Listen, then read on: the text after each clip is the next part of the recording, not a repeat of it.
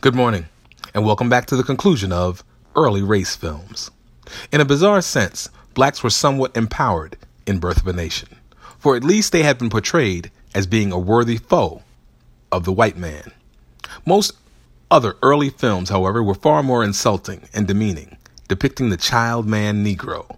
Ross's observation that musicianship indicated a primitive nature is perfectly on target and more often than not, African Americans served as silly butts of jokes, half human fools with no dignity. Ross speculates that these roles were designed to soothe white fears during a time of social change by de- depicting African Americans as incapable of comprehending issues of any complexity. Whites could both retain old feelings of ser- superiority superiority mm, and justify their lack of involvement in any movements of social change.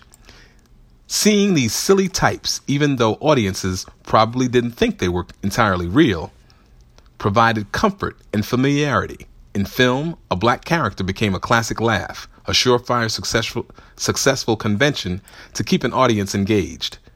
Depression era films made the amiable, black, amiable blacks of popular memory. Lots of African Americans even more demeaning. For the popular romantic vision of the Old South made for an excellent fantasy in the midst of economic hardship.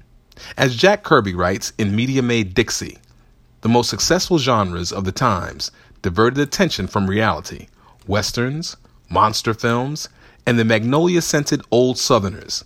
Another explanation for the Dixie fad is sheer public ignorance of history, black history, and slavery in particular. While these were not the films that best embodied the public's hope and search for solutions, they did show a happier place, a world where simplicity and security were unfortunately too low, too lovely to have survived.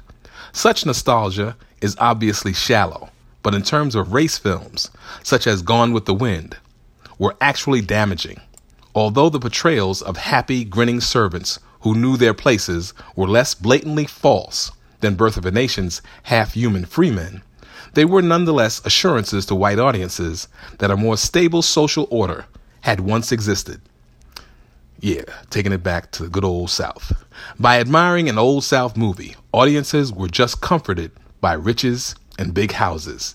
They also saw a dependable and working racial hierarchy that both kept society running and left everyone happy.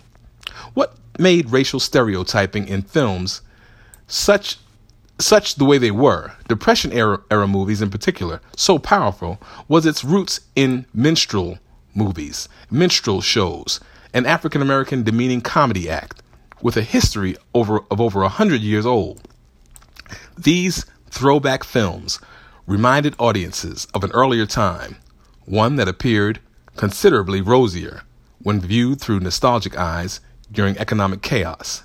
That such stereotypes could exist 70 years after the famed Emancipation Proclamation, speaks to their tenacity, but nothing proves their power as much as the manner in which the most well known African American celebrities in history were taken prisoner, so to speak. Today's closing quote,